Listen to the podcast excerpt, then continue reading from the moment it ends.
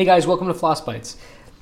I wanted to talk about this disease I have where every few months I completely lose my motivation to um, pursue the projects that I'm trying to do. So, for instance, I wanted to start this podcast, right? And I know we're a few, we're a bunch of episodes in, but I wanted to start this podcast months ago. But I literally sat on my ass and came up with all these excuses not to do it. I had this thing where like I'll pull out the pledge, I'll have to like, oh, I gotta I got to pledge my desk before I work because I have to. The only way I'm to get this work done is if there's no dust on my desk. And I come up with all these things. I'll like clean the windows. I love cleaning for some reason. So this is something that I always do when I um, run into these like motivational blocks.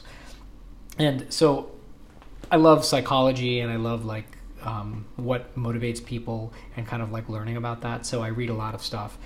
And I ran into this article um, from Kris Gage, who I think is a, actually a, a, very interesting writer, and she was talking about um, her has her problems with motivation and when she runs into motivational issues, um, and she was talking about you know we talk about how we want to do these things and we always are you know looking to do it perfectly and get it done right exactly right but you know as we've talked about in, in previous episodes you know it's always about iterating.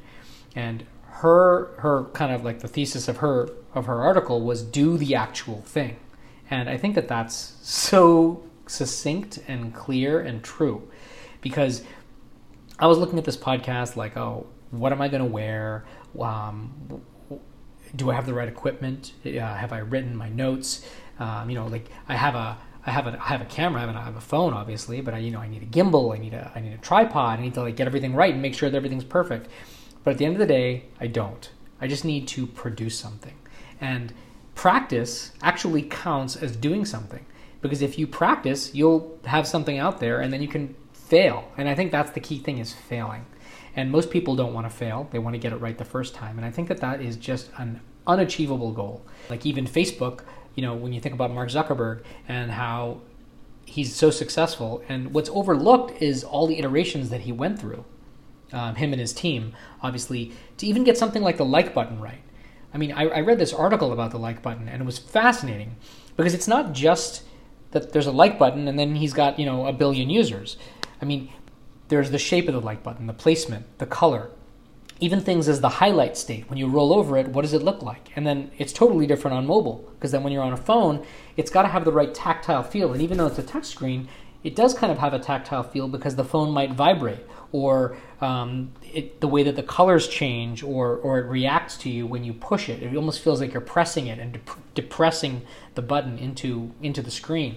And these are the things that really helped make the like button become so successful and help drive uh, you know users to use this platform. So I think there's a lot of things that are overlooked when you talk about success. People get up there on these panels and they talk about this stuff, and I think what what, what is missing from those is the iteration and the endless like tweaking of your idea to get it just right. I was at the one hotel. This is a this is a perfect example. You know, people portray themselves on social media, whether it's Instagram or Facebook or whatever, on Tumblr or whatever you use, um, and they they take all these pictures of them of their glamorous lives, right? So I was at the one hotel in Brooklyn, and uh, and I were having a drink with some friends, and we look over to the right, and there's this wall that they have, uh, completely covered with vines and flowers, and it's like this sort of like very natural, almost like you're in a forest uh, wall. It's really cool. And so these two women came over. They were fully made up, and they were they came there specifically to take, I guess, an Instagram photo.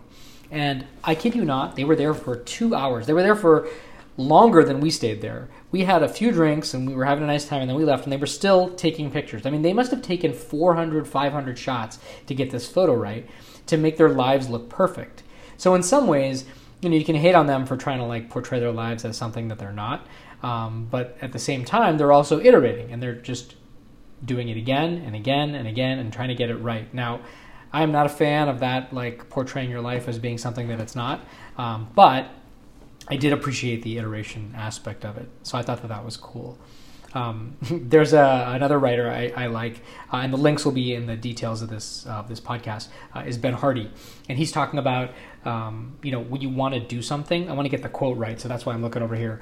Um, when you want to when you want to do something, you got to act yourself into motivating yourself. You know, if you're trying to motivate yourself to do something, um, you're looking for that motivation, but that motivation doesn't come from something. What you should really just do is go do the thing, similar to what Kris Gage was saying, and then the motivation will follow. So the quote is Your behavior shapes your motivation, not the other way around.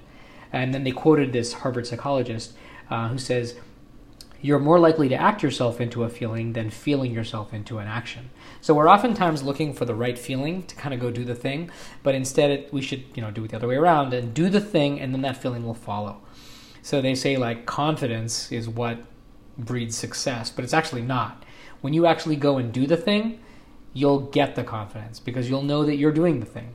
And I think the reason I'm talking about all of this is because you know I went through this struggle um, with lots of different things that we're doing. It's not just this podcast. It's even coming up with this dental plan that we're introducing at Floss. It's doing the renovations and trying to figure out who the contractor is going to be. It's coming up with the new policies and procedures and, and, you know there's so many things that we want to do um, and then that's the floss side but then there's also the practice blueprint side where we're i'm rebuilding the website i'm coming up with new pricing and new product offerings and like how i want to structure it to make it appealing and useful for you guys.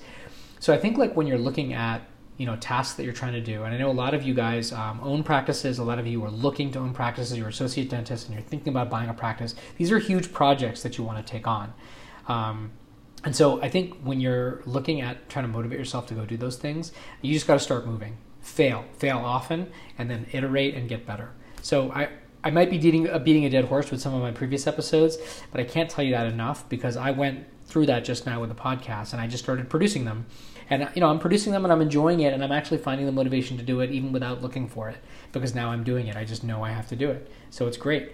So when you're thinking about big projects like buying a practice or improving your practice or buying a second practice, um, keep that in mind because I think that that's really been helping me. So just wanted to share that with you guys. As a side note, if you guys have tasks that you guys have been trying to work on and you have been having trouble finding the motivation to do it, I'd love to hear from you um, because I'd love to like include that in some of my uh, episodes and, and, and bring some of your opinions and your problems and, and, and challenges into these. So if you have anything, please email me. I'd love to hear about some challenges that you're facing uh, and we can you know have a little dialogue back and forth about um, you know what the best way to kind of uh, conquer those are. All right, I'll see you in the next episode.